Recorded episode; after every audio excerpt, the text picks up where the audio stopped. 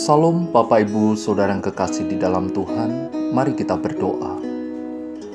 Bapa di sorga, kami rindu melakukan perbuatan baik untuk kemuliaan namamu. Tolong kami, lewat renungan ini boleh memberkati kami. Di dalam nama Yesus kami berdoa. Amin. Tema Terang yang bercahaya. Matius pasal 5 ayat 15 sampai 16 berkata, Lagi pula orang tidak menyalakan pelita lalu meletakkannya di bawah gantang, melainkan di atas kaki dian sehingga menerangi semua orang di dalam rumah itu. Demikianlah hendaknya terangmu bercahaya di depan orang, supaya mereka melihat perbuatanmu yang baik dan memuliakan Bapamu yang di sorga.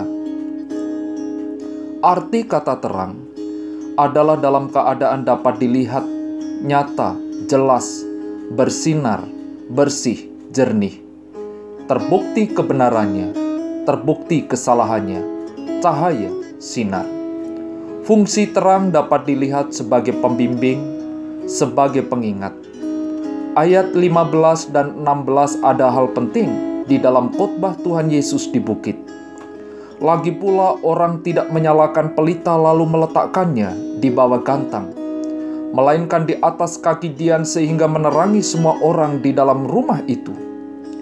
Yesus memerintahkan hendaknya terangmu bercahaya di depan orang. Tujuannya supaya mereka melihat perbuatanmu yang baik dan memuliakan Bapamu yang di surga. Orang lain harus dapat melihat perbuatanmu yang baik. Perbuatan yang baik memberikan pengertian mutu, kualitas perbuatan yang berarti indah, menarik, dan mempunyai daya tarik. Kata baik yang digunakan Tuhan Yesus adalah perbuatan yang baik dari orang Kristen, bukan hanya sekedar baik mutunya, tetapi juga harus mempunyai daya tarik perbuatan itu harus mempunyai sifat yang menarik. Kebaikan Kristen yang sejati ada keindahan yang benar-benar membuat segalanya indah. Dengan demikian, perbuatan kita harus dapat menarik perhatian, bukan kepada diri kita sendiri, bukan kepada kepandaian, bukan kepada keakuan yang ada di dalam diri kita sendiri, tetapi apa yang kita lakukan perbuatan itu menarik kepada Allah, mengarahkan setiap pribadi mengenal kebaikan Allah. Kehidupan nyata di tengah dunia, banyak orang berusaha melakukan tindakan perbuatan yang menarik. Kebaikan yang dengan sadar dan sengaja menarik perhatian orang lain kepada diri sendiri, bukan kebaikan Kristen yang sejati itu.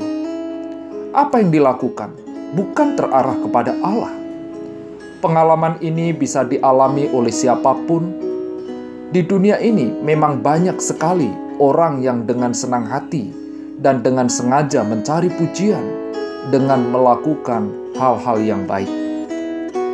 Sebagai Kristen yang sejati, hendaknya kita memikirkan serta melihat Tuhan yang telah melakukan banyak kebaikan untuk kita Sebaiknya kita terus berusaha melalui perbuatan-perbuatan yang baik, hanya terarah kepada Tuhan. Bagaimana dengan kehidupan saudara? Kiranya Tuhan memampukan kita. Mari kita berdoa. Bapa, kami bersyukur kepadamu. Lewat renungan ini mengingatkan kami supaya perbuatan baik yang kami lakukan menarik bagi orang lain untuk kemuliaan Tuhan. Di dalam nama Yesus. Amin.